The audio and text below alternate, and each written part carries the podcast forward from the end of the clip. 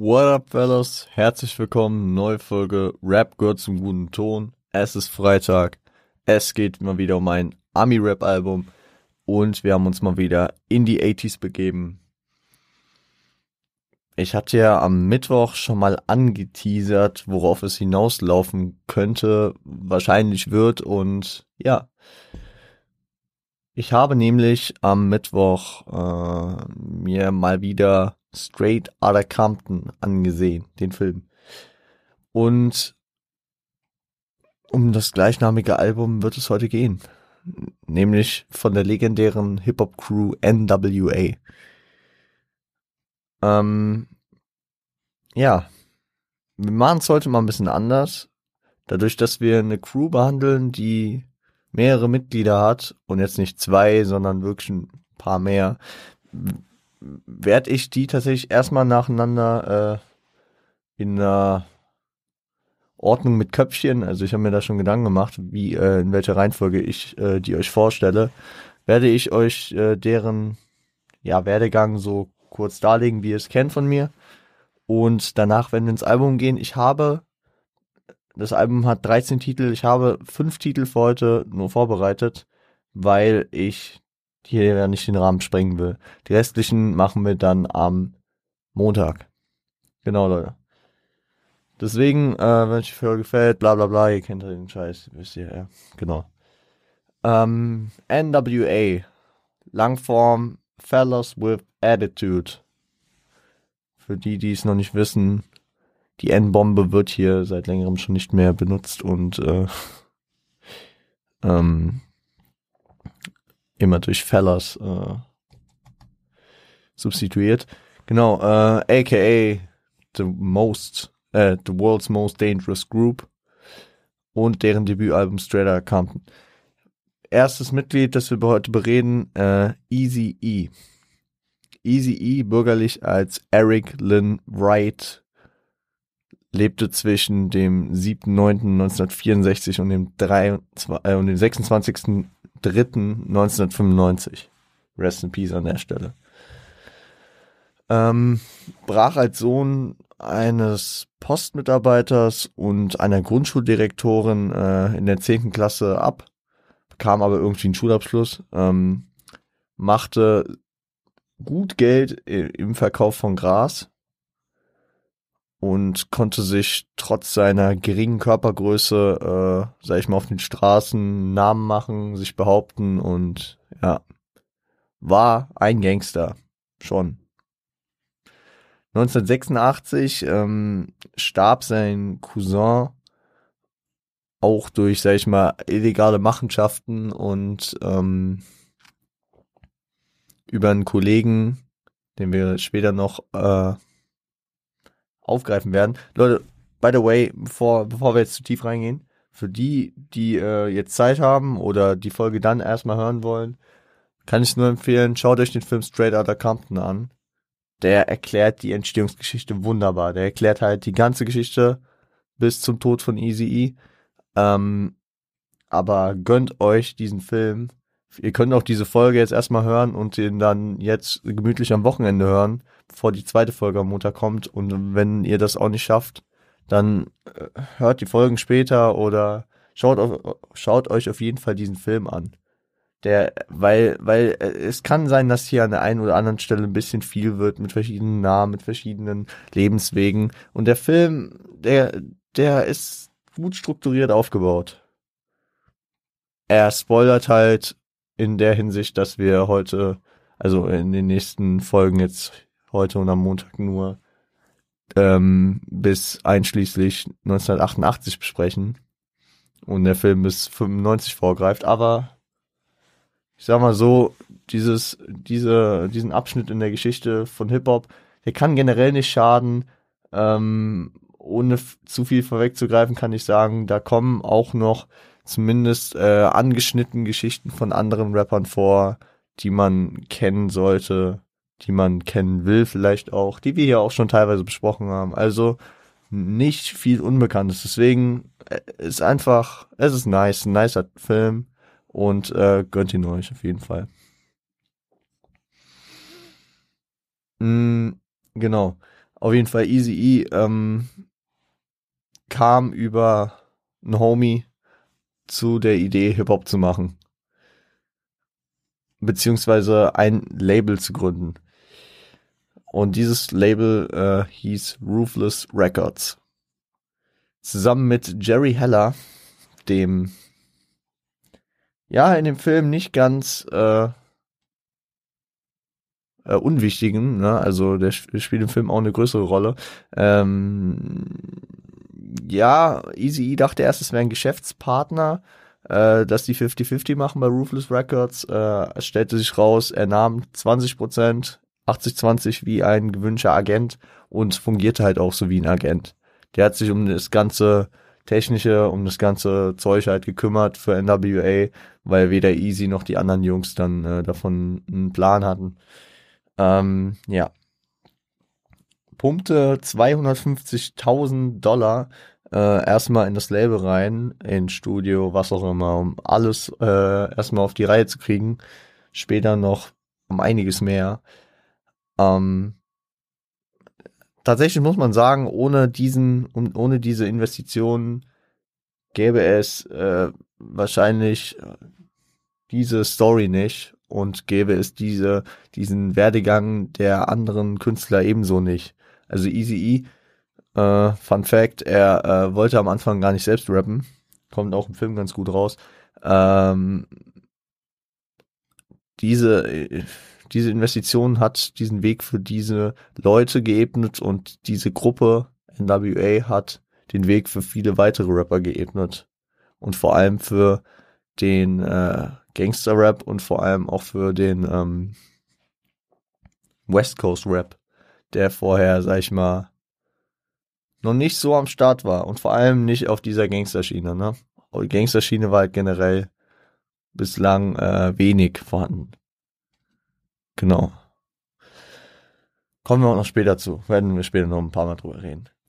Der eben äh, schon angesprochene Kollege, den er, äh, über den er auf die Idee kam, mit dem Rap anzufangen, also mit dem Rap-Game, Easy E wollte ja am Anfang gar nicht rappen, ist Dr. Dre. Geboren als Andre, äh, Andre äh, Romel Young am 18.02.65 als Sohn von geschiedenen Eltern und mit einer Mutter, die mehrere Ehen hatte, wuchs er dann auch äh, zuletzt bei seiner Mutter auf mit seinem äh, kleinen Bruder. Ich, ich bin mir gerade unsicher, ob es sein Halbbruder war oder ich glaube, es war sogar sein ganzer Bruder, ist ja auch egal, also ja. Ein, sein Bruder auf jeden Fall. Äh, viele äh, machte viele Umsch äh, Umschulungen und Umzüge mit, teilweise aus äh, Sorge wegen der Gang-Situation, teilweise aber auch, äh, weil, also die Umschulung wegen zu schlechter Noten. Und ja, Anfang der 80er war er Fan von äh, so äh, Live-Performances von DJs und im Eve After Dark Club äh, fing er äh, also wurde er, sag ich mal, packte ihn diese Passion, äh, war auch groß inspiriert von den New Yorker Legenden, Grandmaster Flash und alles, was damit zu tun hatte. Wahrscheinlich auch äh, Cold Crush Brothers. Cold Crush Brothers. Ähm, Finde ich auch ganz nice. Ähm, das sind jetzt alles keine Spoiler, die ich auf den Film gebe. Das sind einfach das sind kurze Reactions, also was heißt kurze Reactions? Das sind einzelne Details, die mir auffallen, die vielleicht einigen nicht auffallen. Mit welcher Detail äh, Finesse da teilweise gearbeitet wurde. In einer Szene sieht man Dre im Auto fahren und äh, hört dabei, dass er ähm, Jam Master J, den wir auch schon besprochen hatten, von dem Debütalbum von Run DMC gehört hat. Also man hat auch diese Hingabe zum äh, Produzieren direkt bei ihm gemerkt, ja wer Dr. Dre kennt, weiß, er ist, äh, klar, er hat auch seine Alben gebracht, seine zwei Alben, seine zwei Soloalben, aber das war ja nie so sein Fokus. Sein Fokus war einfach das Produzieren, das, das Mastermind dahinter, ja. Genau. Ähm, und ähm, genau, dann machte er sich äh, selbst als Dr. J einen Namen Dr. J, äh, Spitzname von Julius Irving, seinem damaligen Lieblingsbasketballspieler. Und relativ bald danach traf er auf einen gewissen Anthony Carraby, den wir äh, gleich als nächstes besprechen werden. Ja. Ähm, und nannte sich auch in Dr. Dre um. Also eine Mischung aus seinem alten Namen Dr. J und seinem Vornamen Andre Dre. Dr. Dre. Genau. Gibt auch Sinn, weil, also in der Retrospektive ergibt es sehr viel Sinn, weil er so einen Hang zum Perfektionismus hat, dass er wirklich der Doktor in diesem Game ist, weil der alles bis zum Erbrechen wiederholt und häufig macht. Äh, kleiner Fun Fact, ähm, für, die, die es nicht, für die, die es nicht wussten. Dr. Dre hat auch einen Begriff äh, geprägt, einfach mit seinem Album Detox, was er angekündigt hat und Jahr, Jahr, Jahre bis Jahrzehnte vor sich hergeschoben hat, bis es am Ende abgesagt wurde, weil er nicht damit zufrieden war. Also wenn, wenn ihr von etwas redet, äh, von einem Mythos praktisch, von etwas, äh, was nie erschienen ist oder was ähm, ja äh, von so einem legendären Ding, was keiner wirklich kennt, dann nennt man das so das Detox von irgendwas, weil weil Dr. Dre diesen Begriff so geprägt hat mit diesem Detox-Album, ähm, ja, was nie kam. Stattdessen brachte er, als er das gerade abgesagt hatte, das war glaube ich 2015 oder so, hat er es endgültig abgesagt, brachte er da das äh, äh, Compton äh, Album, wo er so sich die Künstler draufgeholt hat und die hat rappen lassen. Da war zum, unter anderem eine Game drauf und sonst irgendwie West Coast Größen noch. Ja, ganz nice, aber konnte nicht an die alten Erfolge anknüpfen. The Chronic und äh, 2001, seine zwei Alben, die man so kennt, auf jeden Fall. Haben wir auch schon das ein oder andere Mal, glaube ich, angesprochen. Zumindest eins der beiden. Egal. Bisschen abgeschweift. Geschweift, ja. 1984 ähm, war er dann Teil der World Class Wrecking Crew. Das war eine DJ- und Produzentengruppe. Ebenso wie der, den wir als nächstes besprechen, nämlich der gewisse äh, Anthony äh, Carraby, da kommen wir aber gleich zu. Und fand dann, ähm, ja, also dadurch, dass er, dass er so in Clubs unterwegs war, schon aufgelegt hat, gedjed hat, lernte dann irgendwie Easy E kennen. Das war, also im Film steigt man da irgendwie an der Stelle ein, dass er Easy E schon kennt. Also das ist, es kommt auch nirgendwo so krass gut durch irgendwie über irgendeinen Kollegen, da stand, ich weiß nicht mehr, ich habe den Namen nicht rausgeschrieben, über irgendwen, der war sehr begeistert von Dre und der hat ihn dann mit Easy zusammengebracht. Ich weiß aber gar nicht warum. Also die, äh, also ja, der Film, der Film gibt, gibt es sehr logisch her, was die Faktenlage einem zum Beispiel über Wikipedia jetzt nicht so deutlich hergeben kann. Ja. Nächsten, den wir besprechen, DJ Yeller. Anthony Carraby, genau der eben erwähnte, am 11.12.1967 geboren, ähm, lernte halt Dre kennen, da im Eve After Dark Club und ähm, war dann auch Teil der World Class Wrecking Crew und kam dann mit Dre praktisch ein bisschen nach Dre, also Dre und Easy haben so angefangen und Dre brachte dann halt Yella mit äh, und der ja auch ein festes Mitglied von NWA war und auch halt Ruthless Signing. Genau. Ähm, nächster, ähm, der fällt häufig so ein bisschen unter den Tisch, weil er relativ schnell und relativ, also er war relativ unterm Radar, nämlich äh, Arabian Prince, Kim äh, Renard Nasel, 17.06.65 geboren, auch bekannt als Professor X, ist ziemlich behütet aufgewachsen. Vater war Autor und Radio-Talkshow-Host. Äh, Mutter war Klavierlehrerin und ähm, in der Radiostation seines Vaters nahm er schon früh Tapes auf und vertickte die an der Schule, um Cash zu generieren. Und ähm, nannte sich damals DJ Prince, weil Prince, das hat er mal irgendwie äh, gesagt, äh, war so seine Ikone. Er hat es so beschrieben, damals war man entweder Team Prince oder Team Michael Jackson und er war Prince. Äh, Prince natürlich auch musikalische Legend.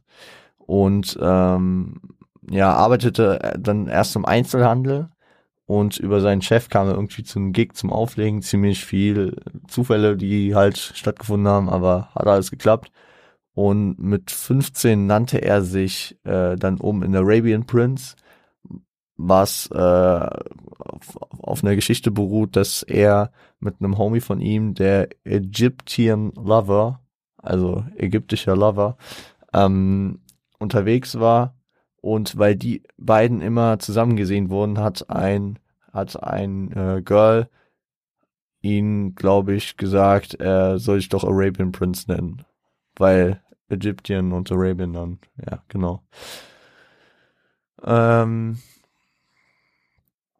genau, war dann an der Produktion des ersten JJ Fad Albums äh, beteiligt und kam so zu Ruthless ähm, JJ Fat, äh, Künstlergruppe, Künstlerinnengruppe, die bei ähm, Ruthless gesigned war. Ja, genau, und so fand er seinen Weg. Ähm, ich greife hier kurz ein bisschen vor.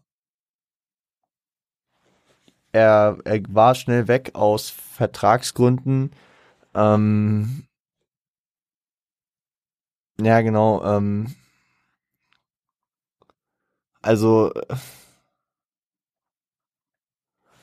als ein Künstler, ähm, der kurze Zeit weg war, wiederkam, ist der nächste, ich sag noch nicht seinen Namen, ähm, sah er nicht mehr so sein, sah er nicht mehr so sein, seine, seine, seinen Platz in der Gruppe und äh, Vertragsgründe haben ihm halt auch nicht gepasst, was er abbekommen hat und ist deswegen gegangen. Äh, ist auf dem Album tatsächlich auch nur auf äh, einem Track so zu hören und war auch eher Produzent und DJ und ich glaube, das eingespielte Team von Dre und Yella, das hat dann halt einfach nicht mehr gefittet. Was echt eine Kontroverse ist, ihr werdet ihn halt auch einfach nicht äh, aus dem Film mitbekommen, weil, ähm, keine Ahnung, hat er sich auch äh, ziemlich drüber aufgeregt, dass er einfach aus Szenen, wo er auch dabei war, in Real Life im Film nicht erwähnt wurde, komplett rausgekattet wurde keine Ahnung, weil ähm, es ist es ist kein Geheimnis. Diese Gruppe hat viel Beef hinter sich, hat sich kurz vor Easys Tod vielleicht noch, also hat sich dann noch vertragen, wollten wieder ein Comeback starten und ähm,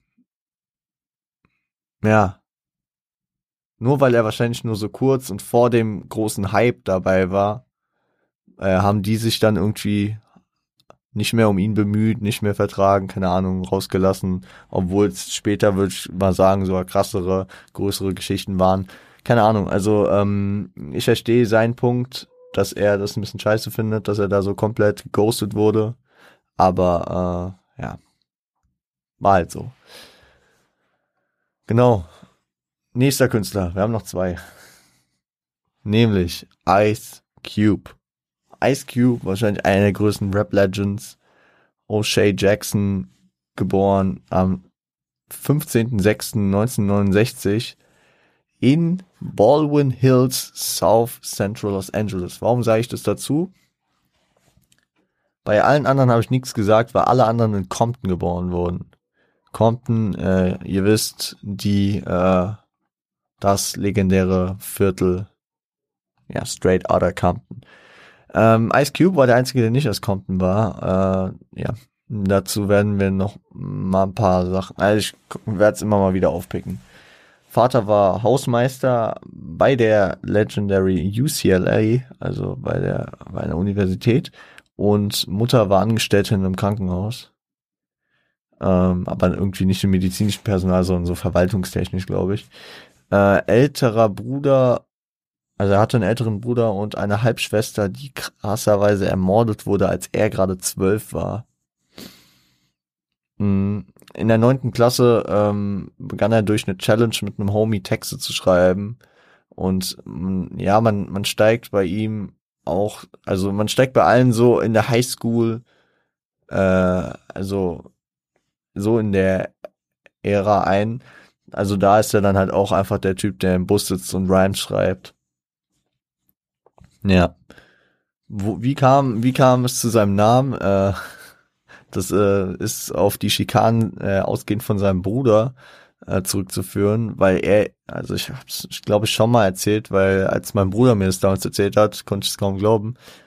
Ähm, sein Bruder hat ihn immer in äh, den Kühlschrank oder ins Eisfach gestellt, bis er fast erfroren wäre. Und ähm, ja, so kam der Name Eiswürfel, Ice Cube. Und den hat er halt äh, behalten. Ja. Spitzname, den er dann äh, übernommen hat. Finde ich auch ein nicer Name irgendwie. Ähm, 1987 dann die erste Zusammenarbeit mit NWA, die Gründungsphase. Ähm, ich finde so nice einfach in dem Film dargestellt. Auf jeden Fall war Cube halt, äh, ich muss gerade mal nachdenken. Ja, Cube, also Cube kannte halt Cube kannte ich weiß nicht woher. Es fällt mir gerade nicht mehr ein. Aber Cube kannte halt Dre. Ja, genau, Cube. Genau, Dre ist, glaube ich, bei Cube untergekommen, als Dre aufgrund der, äh, der nicht vorhandenen Ausbildung, Schrägstrich Arbeit, die er zu dem Zeitpunkt hatte, äh, als er da von zu Hause rausgeflogen ist, ist er, glaube ich, bei Cube untergekommen. Also die kannten sich auf jeden Fall irgendwie. Und äh, genau, 87, erste Zusammenarbeit mit NWA auf der, auf der, ähm, auf dem Tape. Also es war einfach bei Ruthless ein Tape, das hieß NWA and the Posse. Da gab's drei richtige NWA-Tracks. Äh, da war die Gruppe auch noch nicht final und äh, Sonst waren dann auch andere Tracks drauf. Da war der legendäre Boys in the Hood Track von Easy E, der den ersten Hype äh, auf das Label warf. Da waren, äh, ja, da waren, da waren noch andere MCs drauf. Unter anderem auch einer, den wir später noch erwähnen werden. Ähm, zwischen 87 und 88 äh, war, also koppelte er sich kurz ab und äh, war in Phoenix, Arizona, nämlich auf dem Phoenix Institute of Technological, äh, Technology, sorry, äh, auf dem Phoenix Institute for Technology äh, und ähm, erarbeitete sich ein, ähm, ein Diplom in Architectural Drafting.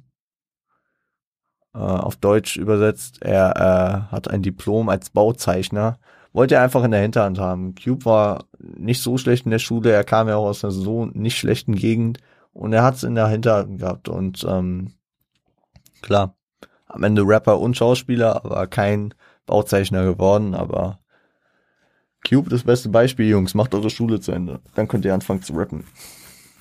Beziehungsweise dann könnt ihr euch darauf erstmal fokussieren, wie ihr wollt. Kam dann wieder hinzu, was dann auch äh, der Mitgrund dafür war, dass äh, Arabian Prince äh, sich verabschiedet hat. Einfach weil kein Stück vom Kuchen übrig bleibt, wenn Easy, Easy E, der nächstgenannte und äh, Cube äh, die Main Artists sind und Dr. Dre und Yella als äh, das Produktionsteam gut dahinter stehen. Leute, ich schau gerade raus. Draußen ist irgendwie ganz, ganz komisches Wetter bei mir gerade. Letzte Woche hat's ja krass geschüttet. Und jetzt ist es immer so etappenweise. Alle 20 Minuten fängt's an zu schütten. Und jetzt ist gerade so, fast so bei Sonnenuntergang. Aber es ist komplett wolkig. Und dadurch, dass, ich glaube, wenn ich das Fenster aufmachen würde, ist eine hohe Luftfeuchtigkeit. Und das ist irgendwie so gelb. Es ist so irgendwie so komplett gelb draußen gibt hier nochmal crazy Licht rein, auf jeden Fall. Genau. Ähm, ja. Ich glaube, mit Cube machen wir durch. Gehen wir zu dem letzten Künstler, bevor wir dann endlich mal anfangen können. Ich glaube, ihr versteht jetzt auch, warum ich nur fünf Tracks reingebaut habe äh, in die heutige Folge. Ich meine, wir sind jetzt noch human dabei, aber das sind, da sind auch zu den Tracks einiges zu sagen. Nämlich, äh, der letzte äh, Künstler, den wir natürlich nicht vergessen dürfen, äh, ist MC Ran. Lorenzo Gerald, äh, Gerald, Gerald, Lorenzo Gerald Patterson, geboren am 16.06.69. Was mir dabei auch aufgefallen ist, MC Ran am 16.06. Geburtstag, äh, Ice Cube am 15.06. und Arabian Prince am 17.06. Respekt. Einer am Todestag von Tupac sogar. Ähm, und zwar äh, MC Ran. Genau, genau. Nee, nicht am Todestag, am Geburtstag von Tupac. Ich bin komplett lost, Leute. Komplett lost. Ähm, genau, er wuchs, er wuchs mit zwei Brüdern und einer Schwester auf, wurde genauso wie Easy E, wo er ihn wahrscheinlich auch kennenlernte, äh, Kelly Park Compton Crip, also äh, Gangmitglied. Und ähm, da ergibt sich auch der Sinn, wie es im Film dargestellt ist, dass Easy E und äh, MC Ran sich schon kennen. Also da, also Ran ist einfach da. Ran ist einfach mit Easy auf einmal unterwegs. Und da ergibt es Sinn, so halt Gangmitglieder. Ähm, Easy meint auch, okay, ich kann jemanden organisieren, ich kenne jemanden, der rappen kann. Da ist Ran. Genau. Ähm, dealte äh, mit Gras, bis, äh, bis er Zeuge eines House Raids wurde, wo die Cops wahrscheinlich einmarschiert sind und äh, wollte das dann nicht mehr. War froh, wahrscheinlich davon gekommen zu sein. Er schwang auf die Musik über. Ähm, das war auch noch in jungen Jahren, weil dann auf der Highschool formte er mit äh, dem Rapper MC Chip die Awesome Crew. Und ähm, ja,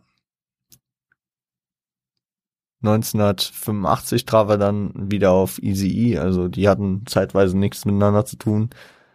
Nur da waren dann wahrscheinlich schon die ersten, ne, obwohl es ist noch sehr früh.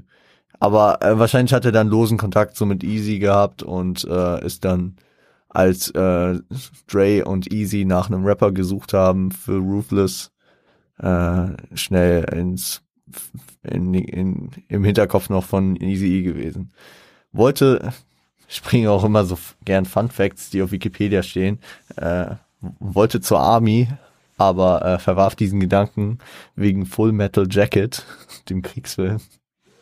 Ich finde so lustig, wie äh, wahrscheinlich einfach, weil er keinen Bock hat, von den Drill Sergeants so runtergemacht zu werden. Ja, keine Ahnung. Full Metal Jacket auch so ein Meme teilweise.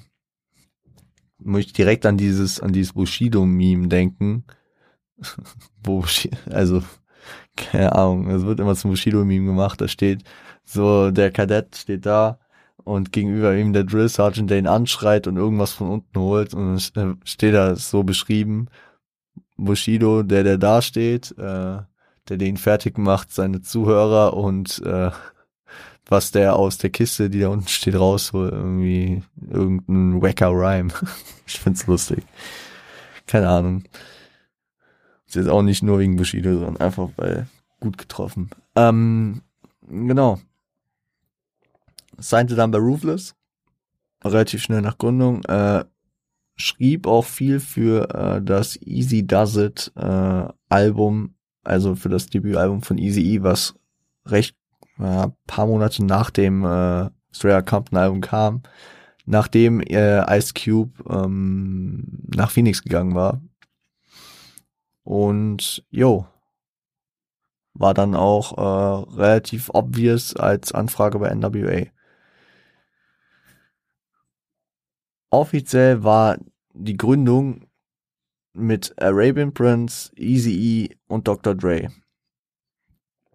Cube kam dann hinzu und Dre brachte Yella dazu. Und äh, Ran kam auch hinzu. Oh, lol. Genau, ähm, genau, das mit äh, NWA und The Posse habe ich schon erwähnt. Ähm, erster Erfolg, so richtig mit Boys in the Hood, wurde auch im Radio rauf und runter gespielt. Das ist wirklich auch eine sehr schöne Szene im Film. Deswegen, ich kann euch den Film nicht oft genug ans Herz legen. Ich habe es mir hier auch extra noch hingeschrieben. Am 8.8.1988, tatsächlich am 8.8.88, droppte Straight Outta Compton das Album, äh, mit dem wir uns jetzt beschäftigen. Ich glaube, das ist wirklich die längste Einleitung, die wir je gehabt haben. Aber es ist wichtig. Und äh, weil wir haben hier Pioniere und wahrscheinlich einige der größten OGs der Rap-Geschichte.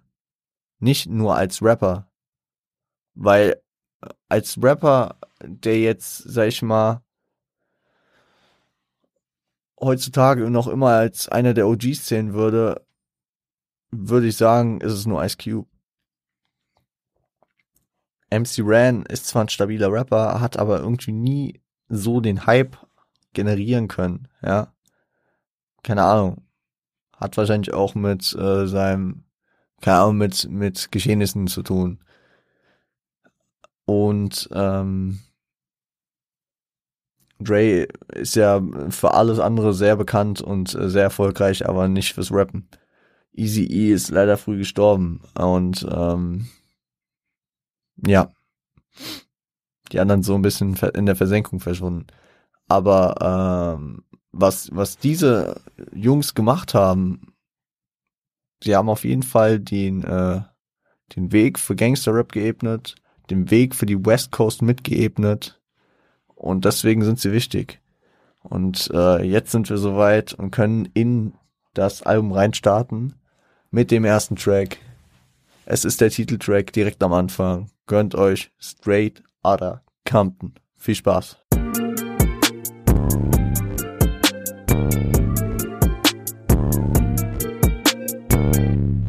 Leute, ihr wisst es, häufig ähm, habe ich Ewigkeiten damit zu tun, äh, ähm, Zitate vorzulesen. Bei diesem Album sind es garantiert eher die Samples. Produziert ist von Dre und Yella wie immer, also ist immer von Dre und Yella produziert, ich sag's jetzt einmal dazu, natürlich.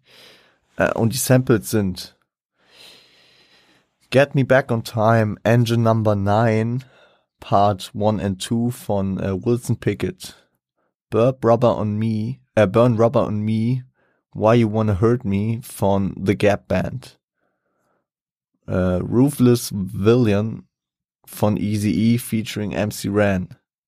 Take Me to the Mardi Gras, Take Me to the Mardi Gras von äh, Bob James. You'll Like It Too von Funkadelic und Amen Brother von The Winstons. Oh, und ähm, fast übersehen, West Coast Pop Lock von Ronnie Hudson and the Street People. Man muss halt sagen, da, dahinter steht einfach Dr. Dre letzte Mal, dass ich, äh, okay, nicht letzte Mal wahrscheinlich, aber ich sag's nur, es ist einfach so ein passendes Bild, wie er das erste Mal dargestellt wird im Film. Wie man das erste Mal sieht. Wenn ich mich, wenn ich jetzt nicht, wenn ich nicht vertue und wenn ich ihn vorher schon, nee, ich glaube, da sieht man ihn wirklich das erste Mal, äh, in Haufen von Platten mit Kopfhörern auf als hätte er gerade äh, weg, hart einen weggebufft, aber nein, er liegt da einfach und liebt die Musik.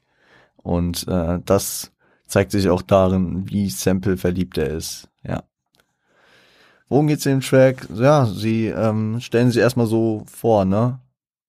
Crazy Motherfucker named Ice Cube, MC Ran und Easy E mit Parts auf dem Album. Das ist die häufige Verteilung, würde ich sagen. Cube und Ran so als die Haupt-MCs. Easy E ist für die Credibility da. Dre äh, für so prägnante Einschübe. Aber ähm, das muss man halt auch echt sagen. Mm, Easy E war kein tighter MC. Easy E, das kommt auch gut in dem Film rüber. Äh, und es kommt auch, um nochmal was anderes zu empfehlen, in der Mini-Netflix-Serie The Defiant Ones sehr gut drüber von Dr. Dre, also über Dr. Dre, wo er auch über Easy redet, äh, der Zeile für Zeile teilweise äh, einrappen musste. Und die ersten Versuche für Boys in the Hood waren relativ lächerlich noch. Und äh, da, da, da hat er, da haben Dre und Easy dann auch wirklich alle aus dem Studio rausgeworfen. Yella sollte gehen, Cube sollte gehen. Und äh, Ran auch und die und die haben da einfach gechillt und äh, Zeile für Zeile das aufgenommen zu zweit, weil das so ein freundschaftliches Verhältnis war, dass äh, Easy dann, sag ich mal, befreiter arbeiten konnte und es hat funktioniert und ähm, deswegen würde ich Easy niemals äh, als einen der krassesten MCs, Rapper sehen. Er hat seinen Einfluss gehabt, er hat seine Auswirkungen gehabt, er hat seine Person gehabt und er hat mit seiner Credibility, sage ich, äh, mal, er hat so diesen Style implementiert. Aber äh, deswegen ist er auch nicht der Headliner-Rapper von NWA. Er ist eher der Headliner generell als der Geschäftsmann dahinter mit Ruthless Records. Genau. Ähm, ist, ist halt generell auch, man merkt, die Gruppe passt halt perfekt zusammen. So, die haben den Gangster für die Credibility mit Easy E, der auch das Geld rangeschafft hat, um das Projekt überhaupt zu starten. Äh, die MCs mit äh, Ice Cube und MC Ran und die Produzenten mit ähm, mit Dre und Yella, die einfach komplett alle Hand in Hand arbeiten, alle Hand in Hand funktionieren, keiner nimmt irgendwem was weg, es funktioniert alles super. Ähm, genau. So viel erstmal zu dem Track. Ikonischer Track. Ikonischer Track einfach. Der nächste Track, äh, wahrscheinlich noch ikonischer. Viel Kontroversen aufgerührt, heutzutage lächerlich. Fuck the Police. Viel Spaß.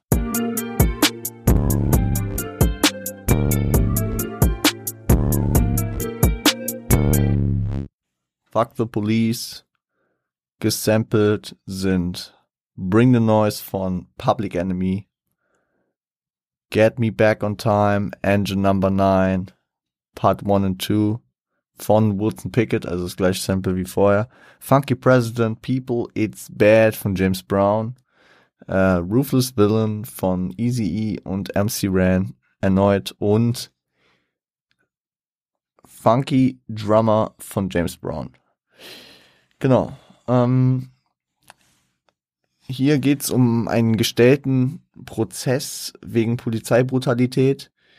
Die wussten ja noch nicht 1988, wie dieser, äh, wie das einen Effekt erstmal auf ihre eigene Karriere haben sollte und später auch einfach auf ganz LA, auf ganz Amerika, wahrscheinlich auf die ganze Szene auch, ja.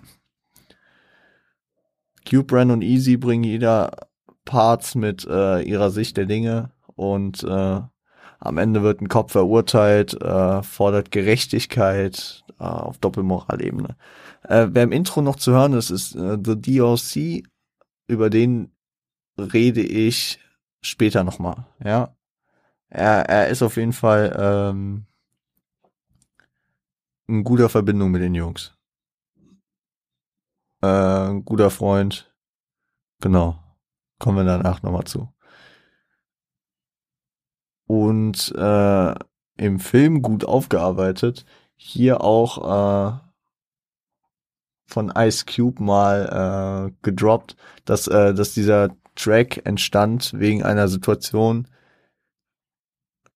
wo sie einfach ohne wirklich irgendwas zu tun, sie waren gerade im Studio gewesen, kommen kurz raus, äh, aus Gründen, die jetzt einfach zu sehr zum Film passen. Ich will jetzt nicht auch, ich höre jetzt auf, über einen Film in Details zu reden, weil bislang habe ich nicht so viel gespoilert. Äh, genau, ich habe eigentlich gar nicht gespoilert über die ersten 20 Minuten. Und der Film geht zweieinhalb Stunden. Ähm, halt ein Vorfall vorm Studio, wir haben nichts gemacht, waren halt einige schwarze Männer draußen auf der Straße, Polizisten kamen vorbei, haben sie äh, schikaniert, sich auf den Boden legen lassen, Handschellen angelegt, Probleme gemacht und da kam äh, äh, Ice Cube hat das als Warnung beschrieben. Es ist eine Warnung an die Polizei, an das LAPD, dass äh, dass sie in der Unterzahl sind. So, es kommt auch in dem Track in den Lyrics rüber. Also die Schwarzen auf der Straße noch eine Überzahl, sollen nicht so aufmucken die Polizisten. Natürlich kann man das äh, auch so sehen, ja, aber ohne Polizisten gibt es keine Gerechtigkeit.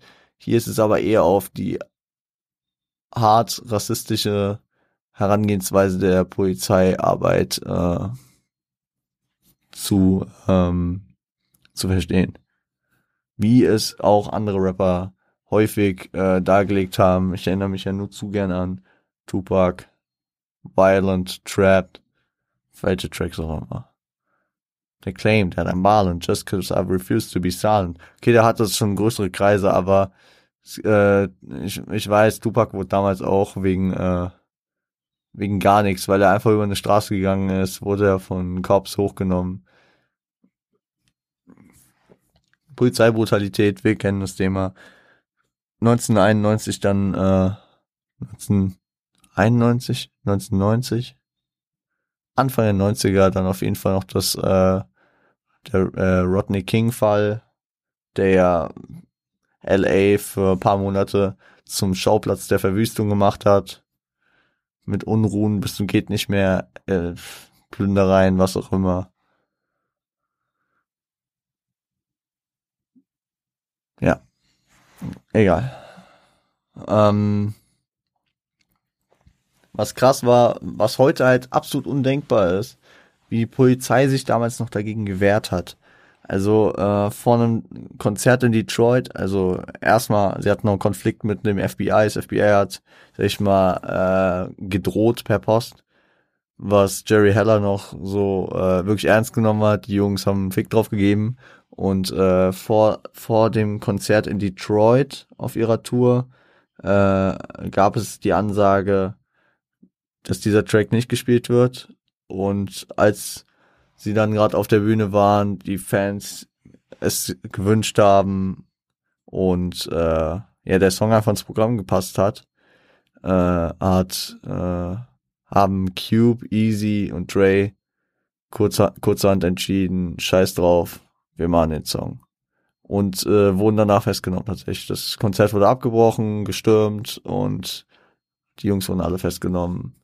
Hat ihn publicity-technisch natürlich auch wieder was gebracht. Äh, man konnte in der Situation auch schon sehen, äh, dass, äh, dass auch die Fans das nicht mehr mit sich machen lassen. Ne? Diese, die, äh, die Jungs haben hier gut äh, den Vibe, äh, also ihre Reichweite auch genutzt, genutzt, um diese, diese äh, Probleme, diese gesellschaftlichen Probleme darzustellen.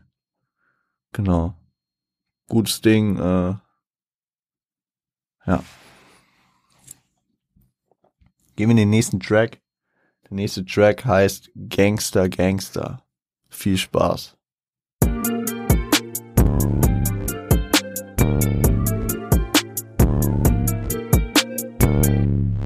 Gangster Gangster sampled Ain't No Half Steppin' von Big Daddy Kane, My, Philo My Philosophy von Boogie Down Productions erstmal zwei krasse Tracks von zwei OG, ähm, also von einem OG und einer OG-Gruppe aus New York.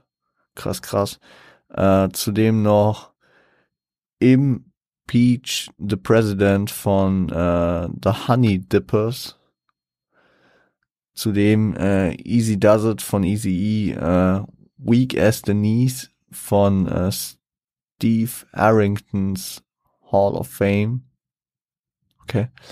Äh, Take the Money and Run von Stevie Miller Band. Äh, Funky Worm von Ohio Players. Ladi Dadi von Dougie Fresh und äh, Get the Fresh Crew featuring Slick Rick. Ruthless Villain von Easy E featuring MC Ran und N.T von Cool and the Gang. Krass, wieder viel gesampelt. Ähm, genau. Äh, wer sich fragt, Easy Does It ist doch das Album von Easy E und es kam noch nach. Ja, äh, das Album wurde vorher halt schon mit fertig produziert gefühlt und deswegen haben die dann die Samples korrekterweise wurde ein Beat praktisch für das Easy E Album äh, gemacht und dann für das äh, NWA Album gesampelt. Auch wenn das Album danach kam, die Tracks waren vor, vorher schon fertig anscheinend. Also waren vorher auch schon fertig. Weil NWA war noch irgendwie in der Gründungsphase, da hatte Easy E mit äh, seit Boys in the Hood hat er ja, sag ich mal, an Solo-Dingern geübt und gearbeitet, ja. Nur, dass es da keine Verwirrung gibt. Ich finde es auch immer äh, verwirrend, wie es in der früheren Zeit war, äh, wenn man schaut, äh, Tracks äh, wurden als Single ausgekoppelt nach Album-Release. Das ist ja heute irgendwie gar nicht mehr gängig. Ich glaube, Gangster Gangster kam ein halbes Jahr äh, später nochmal als Single. Wahrscheinlich um die Charts nochmal irgendwas abzuräumen. Ja, gut. Ähm, ja, thematisch, äh, so das Ausspielen der Gangster-Attitüde äh, von Cube dominiert. Cube bringt, glaube ich, drei Parts. Easy hat einen Part, Ren ist in der Hook. Und äh, legendary äh, Zeile Suddenly, I, suddenly I see some fellows that I don't like. Ich musste lange nachdenken, bis mir aufgefallen ist, dass das Tupac gesampelt hat. Genauso wie äh, im gleichen Track, in der gleichen Hook, wie ähm, dass äh, die Criminal Behavior äh, Adlibs von Easy E in äh, Fuck the Police. Also äh, Pack hat es einfach als Sample äh, als Adlib eingespielt, obwohl es bei Easy E ja als ganz normal ganz normaler Rhyme äh, fungiert hat. Sehr nice. Also äh, man sieht Park hat hier auch seine OGs, wo er sich bedient. Man sieht generell auch seine Inspiration hier äh, vom Stil, besonders seiner frühen Alben. Hat auch äh, jetzt später mit Dre gearbeitet, äh, als sie beide bei Death waren. Genau, ähm, ja. Was, was noch zu sagen ist, fand ich auch ganz nice, dass äh, Cube das hier äh, auf, den, auf den Teller wirft praktisch about drinking straight out the eight bottle. Do I look like a motherfucking role model? Also damals war schon die Frage nach äh, die Debatte, die Debatte nach ähm, Vorbildern, äh, Vorbilder, Vorbild, äh, Vorbildsfunktionen und so. Und ich will die Debatte nicht wieder aufmachen. Ich wollte nur noch mal verdeutlichen, dass auch bei den krassesten Assi-Gangster-Rappern äh, aus Compton das ein, ein Thema war. Was mir auffällt, äh, kommt in diesem Track gut rüber. Ähm, ich habe so das Gefühl, und das meine ich nicht böse jetzt so, ich, ich würde ihn niemals haten, dadurch, dass Ice Cube der einzige ist, der nicht aus Compton kommt, sondern eher aus einer ziemlich gut bürgerlichen Gegend. Äh, was wie hieß das? Baldwin Hills? Ich muss jetzt, äh, ich scroll grad hoch. Baldwin Hills. Ich hatte das, äh, wenn man auf Ice Cubes ähm, Wikipedia ist, ich habe das jetzt nicht separat als Quelle angegeben, aber wenn man auf seinem Wikipedia ist, dann steht er ja direkt, wo er geboren ist. Und wenn man da nur, das liebe ich übrigens mittlerweile auch, dass man bei Wikipedia einfach nur über einen Begriff, der äh, verlinkt ist, rüberfahren muss und dann kriegt man schon die ersten paar Zeilen des Artikels. Und äh, genau, da, äh, da stand, dass es irgendwie zu den zehn reichsten schwarzen Communities äh, der USA gehört. Also gut, gut bürgerliche Gegend auf jeden Fall. Und ähm, ich habe das Gefühl, dass er mit sehr, sehr roughen und sehr, sehr asozialen Texten versucht, das zu kompensieren, dass er nicht wirklich aus Compton ist. Ja. Gibt auch im Film ein, zwei Stellen, wo, wo das praktisch äh, einen kurzen Moment so die, die Szenerie beherrscht. Ähm, Im Vergleich zum Beispiel zu MC Ren. Er ist in Compton aufgewachsen, er muss sich nicht profitieren. Äh, Ren ist ja auch, er ist Crip und so. Also er ist Gangmember und äh, Easy E generell nicht. Easy E hat halt den Style auch, aber Ren kann einfach äh, rappen, wie er will. Und ich habe das Gefühl, Cube, Cube macht halt auch manchmal auf extra rough, weil, äh, weil er, weil er, äh, also es kommt so rüber, weil er da irgendwas kompensieren muss. weil er vielleicht nicht originally Compton Guy ist. Ja, keine Ahnung. Genau. Ähm, jetzt bin ich voll verrutscht. Wo war ich? Genau, doch. Ich war fertig damit. Ähm, dann gehen wir in den vierten Track. Nämlich äh, If It Ain't Rough. Viel Spaß.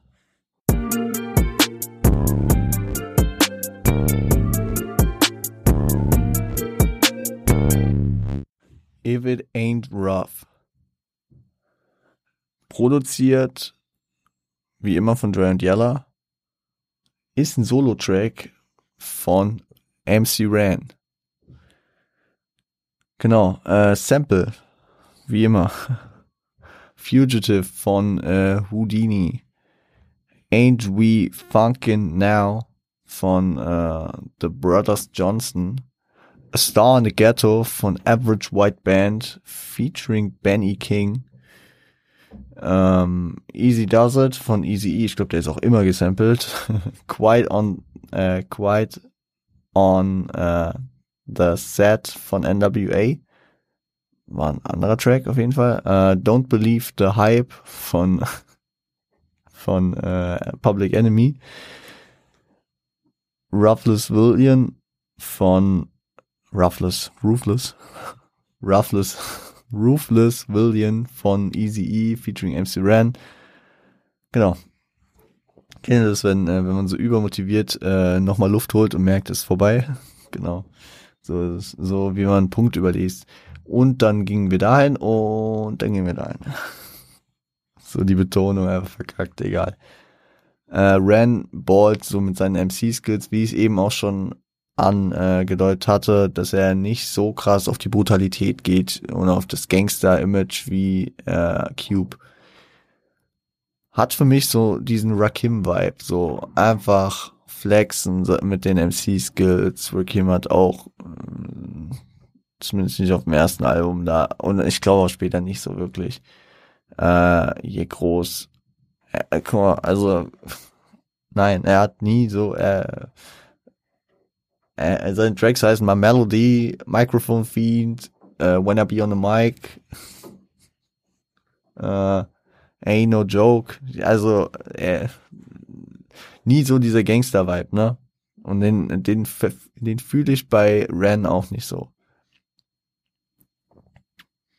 Und jetzt werden mir einige sagen, ah ja, aber er war doch einer der größten Gangster von denen, weil er war Crip und äh, das äh, hat nichts damit zu tun, weil häufig musst du ja einfach, weil du in der Gegend aufwächst, in eine Gang rein.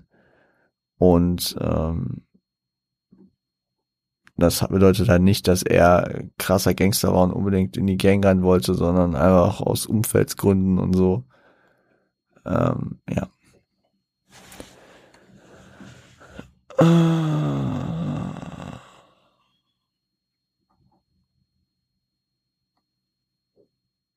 Genau, mehr, also mehr kann ich irgendwie über den Track auch nicht sagen. Aber äh, ja. Das ist halt häufig auch so. Textlich, textlich muss ich da nicht so viel zu sagen. Also kann man immer gut in einem Satz zusammenfassen, wie hier battelt er halt. Ja. Battelt er, äh, dass er krass ist. Üblich. Gehen wir in den letzten Track für heute. Ich merke auch, meine Stimme versagt langsam durch die lange Einleitung hatte ich lange keine Pause und das äh, fickt meine Stimme. Genau. Und wir sind ja auch schon wieder gut dabei. Mit fast einer Stunde. Gut, Leute. Letzter Track gönnt euch äh, Parental Disc. Leute. Gönnt euch Parental Discretion is advised. Viel Spaß.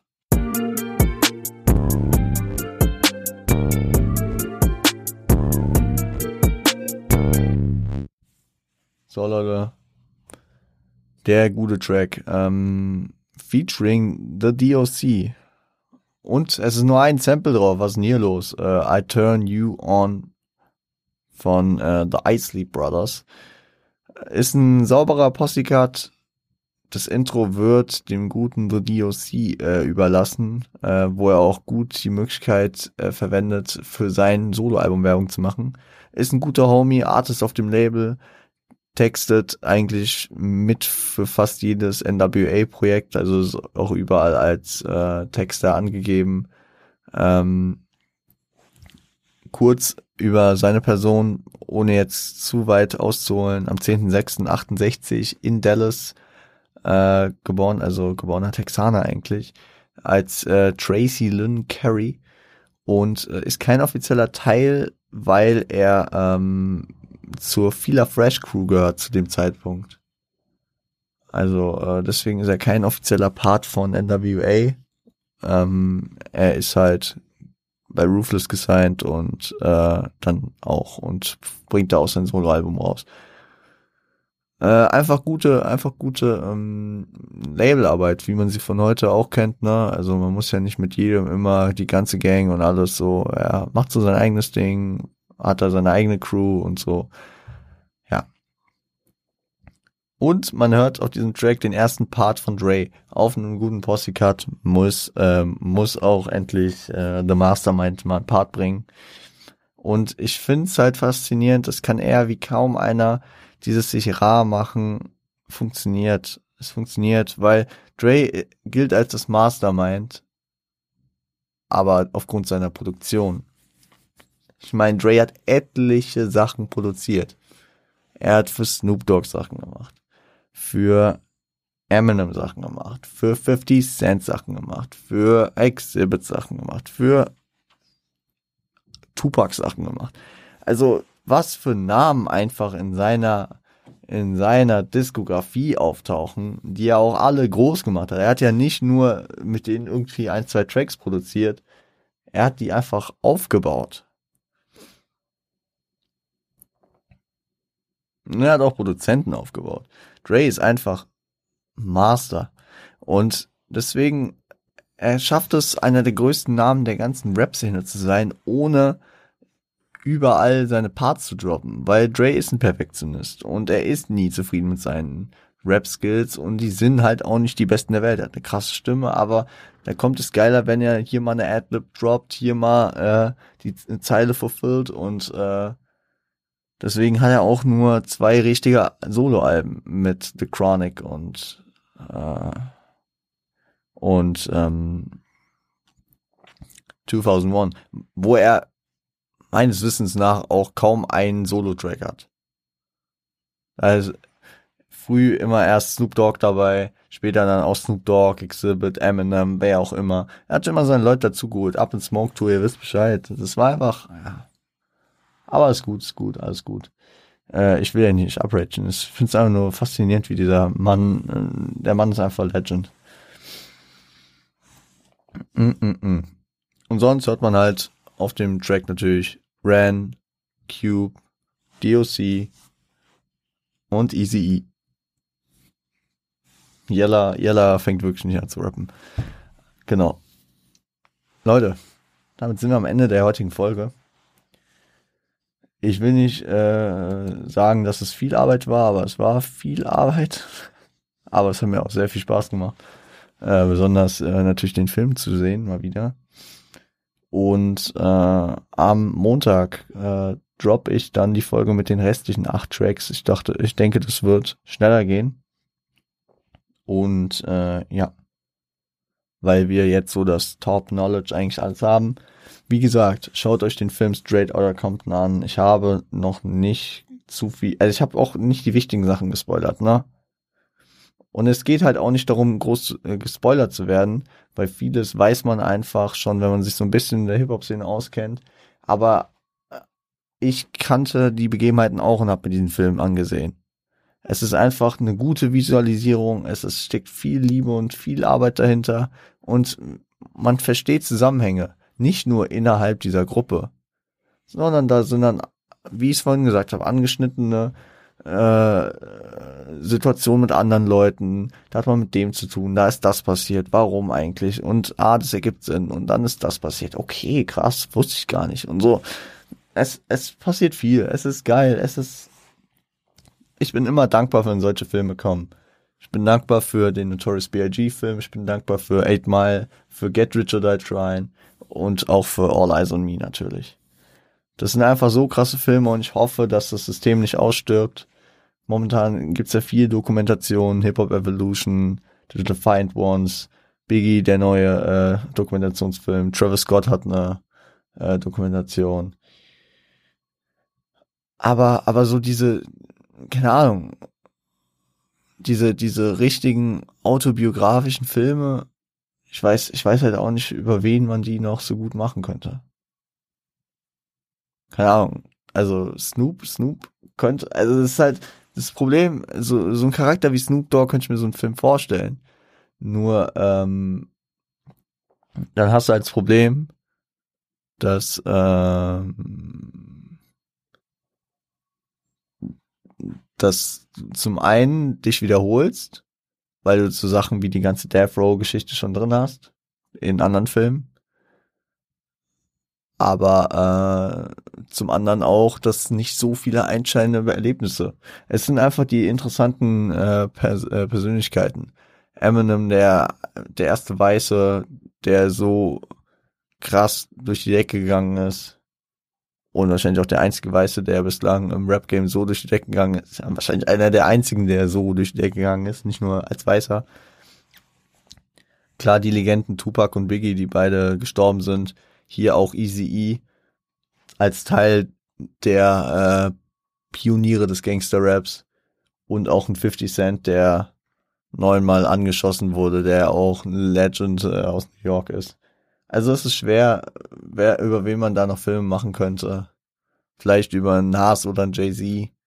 Ob da so äh, die der äh, das Interesse da wäre, bei mir bestimmt, aber einen dreht man ja auch keinen High-Budget-Film, deswegen egal. Ich freue mich, falls noch ein, äh, ein Film in die Richtung kommt. Ich bin immer wieder verleitet mir diese Filme anzusehen. Könnt ihr euch, wenn ihr sie noch nicht kennt. Genauso wie die Serien, Kurzserien, Dokumentationen. Ich habe ihn ja ich auch diese Woche als Empfehlung gehabt, Ben Bugatti, die äh, Dokumentation, die er mal macht, stabile Sachen. Und wir hören uns am Montag wieder. Wenn euch die Scheiß gefallen hat, dann äh, folgt doch gerne auf Spotify, abonniert auf Apple, könnt ihr auch bewerten und bei YouTube äh, abonnieren, die Glocke aktivieren, liken und kommentieren. Für Feedback könnt ihr nicht nur auf YouTube, sondern auch auf Instagram äh, in die DMs reinsliden. At rapgods einen guten Ton, at Reaver unterstrich und point. Könnt ihr auch mal reinfolgen und äh, auch unter Bilder kommentieren, dies, das. Da, da, da seht ihr zum Beispiel auf guten Ton, findet ihr jede Woche im Laufe der Woche irgendwann ist ähm, das Highlight der Woche, genau. Und genau. Schaut auch gerne in den Playlists vorbei, die unten verlinkt sind. Zum einen die Punchline Quiz Playlist. Wenn ihr Punchline Quiz mal wieder hören wollt, dann sagt mir mal Bescheid. Ähm, wenn ihr Fragen habt, angelehnt auf letzte Folge, hat mir sehr Spaß gemacht. Schickt auch da gern was rein. Und äh, schaut auch in die normale Playlist, die ist mittlerweile auch schon bös lang äh, werde ich am Montag dann die Tracks hinzufügen. Weil ich bin mir noch nicht sicher, aus welchem Verlauf der Folge dann irgendwie wissen, welche Tracks ich letzten Endes reinpacke. Genau. Viel Gerede um nichts. Sind bei knapp einer Stunde. Ich denke, das passt. Ihr habt ja jetzt noch genug zu tun mit genug Film. Schaut es euch wirklich an. Lege ich euch ans Herz. Ich insistiere. Leute, ähm, stay healthy, stay home, stay high. Seid lieb zueinander.